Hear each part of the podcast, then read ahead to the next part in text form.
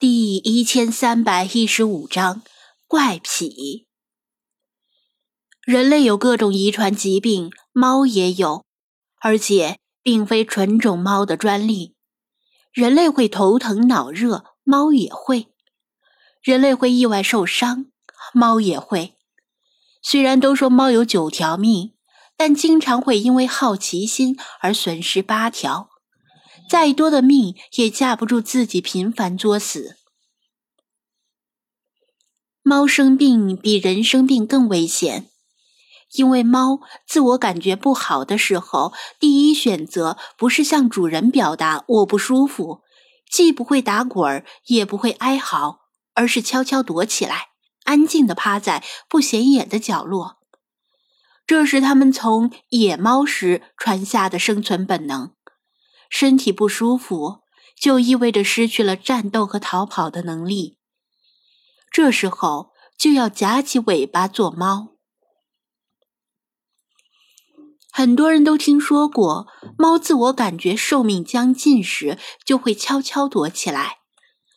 特别是农村家庭散养的猫，往往年纪大了之后，就会在某一天突然消失不见，再也不会回来了。其实这跟生病差不多，都是猫身体不舒服的应对本能。猫并不知道，人类现在有能力为它们治病，向主人表达我不舒服，请带我去看病，比悄悄躲起来让身体自愈来得更有效。没办法，宠物医疗才兴起几年，生病了就要自生自灭，这个观念已经深入猫的脑海。再说，猫又不是像狗那样完全驯化了，始终保持着独立独行的野性。张子安以为赵琪的兰兰是生病了，所以来向他咨询怎么治疗，但细想一下，似乎又不像。因为以赵琪的性格，如果发现兰兰生病了，肯定会带她去专业的宠物医院看病，不会舍不得花钱。赵琪却似乎有些难以启齿，不好意思让别人听见。张子安后退半步，他又跟进半步。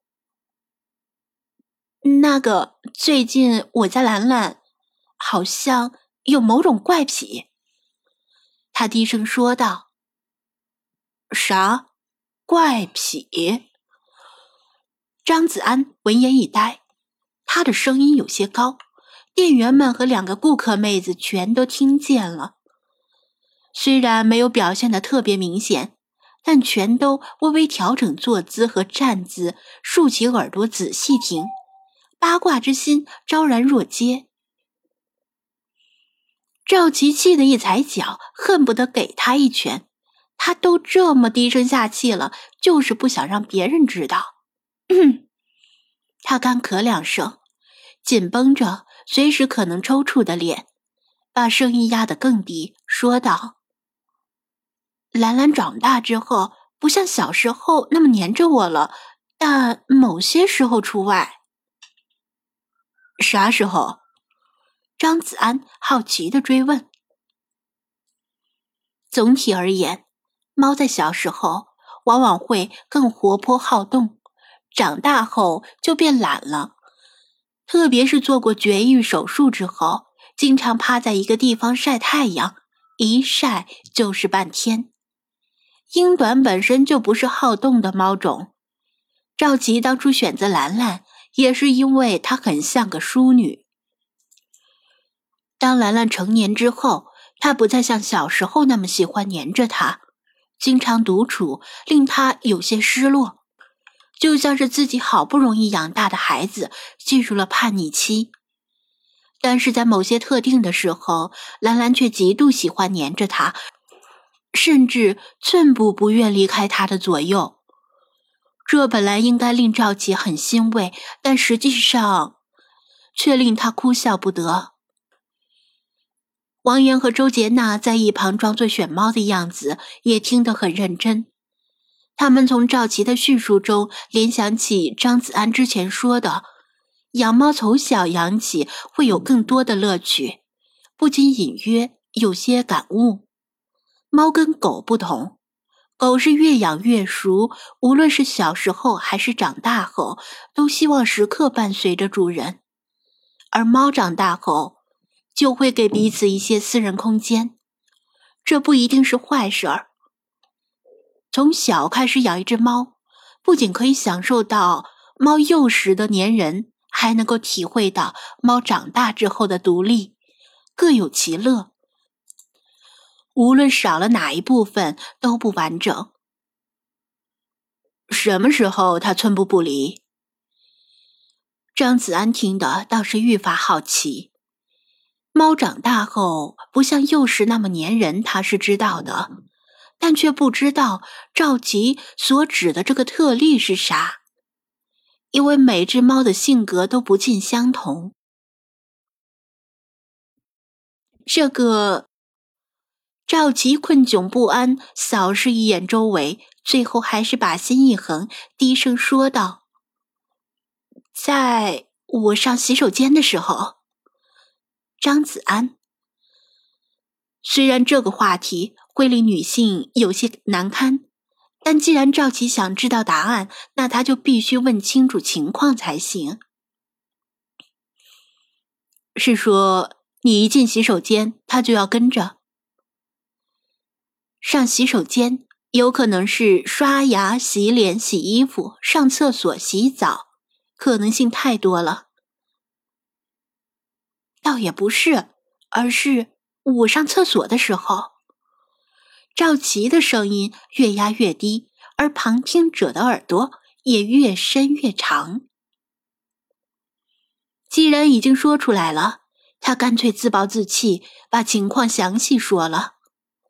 按照他的描述，不知道具体是什么时候开始，每当他蹲厕所马桶时，兰兰就像是得到了什么信号一样，不论正在干什么，哪怕是在进食，都会舍弃食盆，嗖的一下跟着窜进厕所，然后目不转睛地盯着他，怎么赶也赶不走，非要等他离开马桶走出洗手间，他才会跟着出去。如果正赶上他便秘，呃一想到赵琪坐在马桶上和一只猫大眼瞪小眼，那画面太美，店员们和两个妹子强忍住没有笑出声。噗，张子安却没忍住，直接笑出眼泪。来宠物店里向他求助，赵琪心里已经做好了被嘲笑的准备，但他笑得实在太夸张了，而且是当着两个年轻妹子的面，令他觉得很丢脸。但他实在没办法，已经被这个问题困扰了一段时间。若不是张子安去了埃及，他早就来求助了。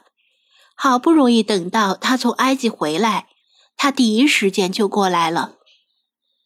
他自己独居，除非闺蜜来做客，否则平时上厕所没有关门的习惯。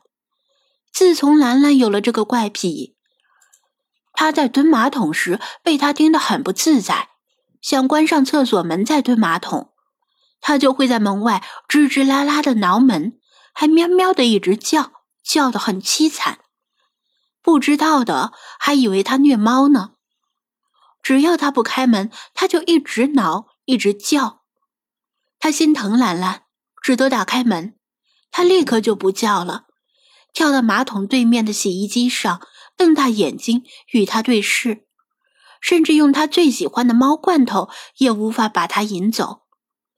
他也曾尝试转移注意力，比如一边蹲马桶一边刷手机，他愿意盯就让他盯吧，但最后还是败下阵来。以前看过的某些恐怖小说的情节突然涌入他的脑海，兰兰不会是被什么穿越者或者重生者给夺舍了吧？而且还是个喜欢盯着女生上厕所的变态。